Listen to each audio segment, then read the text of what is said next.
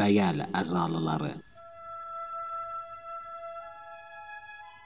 Yazan Qulam Hüseyn Saidi. Çevirən Nigar Xiyavi. Səs Davər Fərmani Birinci hekayə, birinci bölüm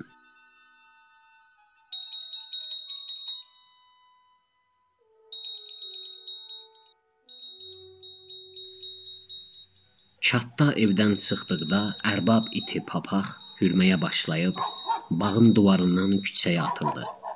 Bəyəlin dam divarlarında yatmış olan başqa itlər də başlarını qaldırıb yerləşdilər.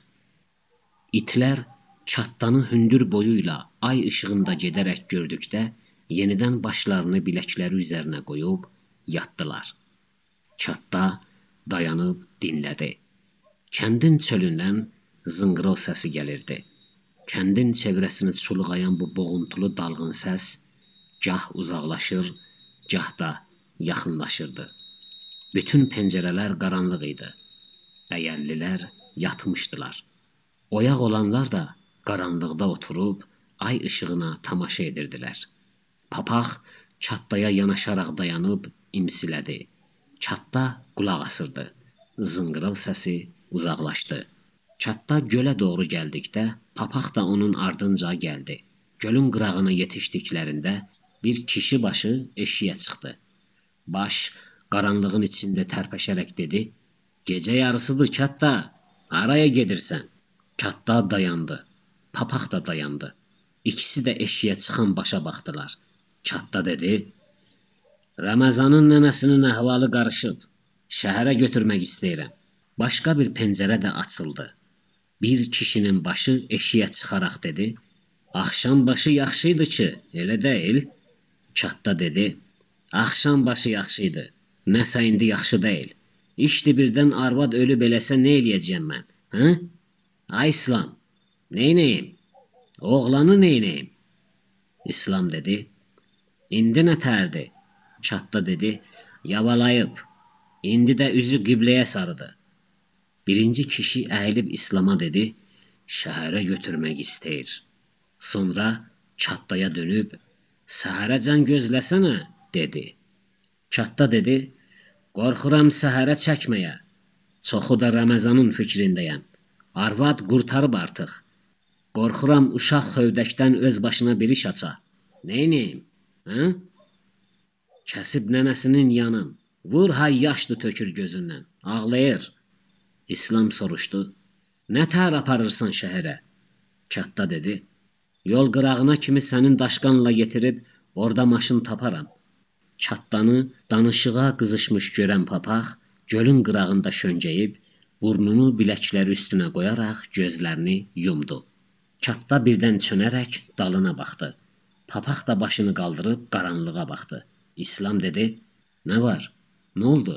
Çatda dedi: "Eşidirmisən?" zınqrov səsi gəlir. Gəlmir. İslam və o biri kişi qulaq asdılar. Nəsə zınqrov səsi eşitmədilər. İslam dedi: "Mən də gələrəm, daşqanı da özüm qaytararam." Başını içəriyə çəkdi. Fanısı yandırdı, papağını başına taxıb pəncərədən eşiyə gəldi. O biri kişi pəncərəni bağladı. Arvadı da gəldi və ikisi də birlikdə pəncərə dalında qalıb Fanısın işığında çatda ilə İslam və papağın uzaqlaşmada olan ayaqlarına tamaşa elədilər. İslam dedi: "Bəs iş gücünü nə edəcəksən?" Çatda dedi: "Tapşıraram sənə. Ramazanın dərdi məni lap karıxdırıb. Qorxuram nənəsindən sonra öz başına bir iş aça." Gölün o biri kənarına çatdıqda fanısın işığı suya calandı. Balıqlar suyun kənarına gəlib kişilərə baxdılar. Papaq əyilib balıqlara baxdı. Gözü gölün ortasındakı aya sataşan kimi ürküyüb kişilərin ardınca qaçdı. Çatda dedi: "Ramazanı da özümlə aparmalıyam, yoxsa aparmasam?" Addımlarının səsi küçədə dolaşdı. Bəyəllilər fanısı görüncə Ramazanın nənəsini qurtarmış sanıb pəncərələrdən eşiyə tökülüşdülər.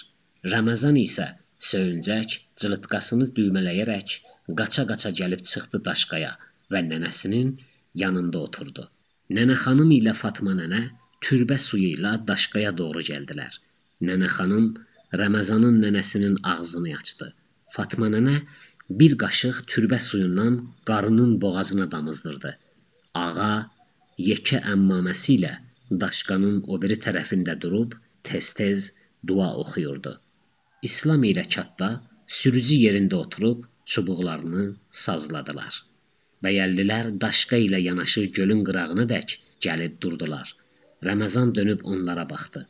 Bəyəllilər dinməz dayanıb və dil altında onları dua edirdilər. Kəndidən bayıra çıxdıqda yol işıq idi. Papaq 100 addımca onların ardınca qaçıb birdən geri qayıtdı. Gəlib ağacların altında gizlənərək daşqaya zilləndi. Uzaqdan zınqırı səsi gəlirdi. Onlar yol gedərkən ay aşağıya enməkdə idi. Ay enib-enib iriləndi. Ramazan dönüb geri baxdı. Bəyəl sanki əllərini göyə qaldırmış, onları dua etməkdə idi.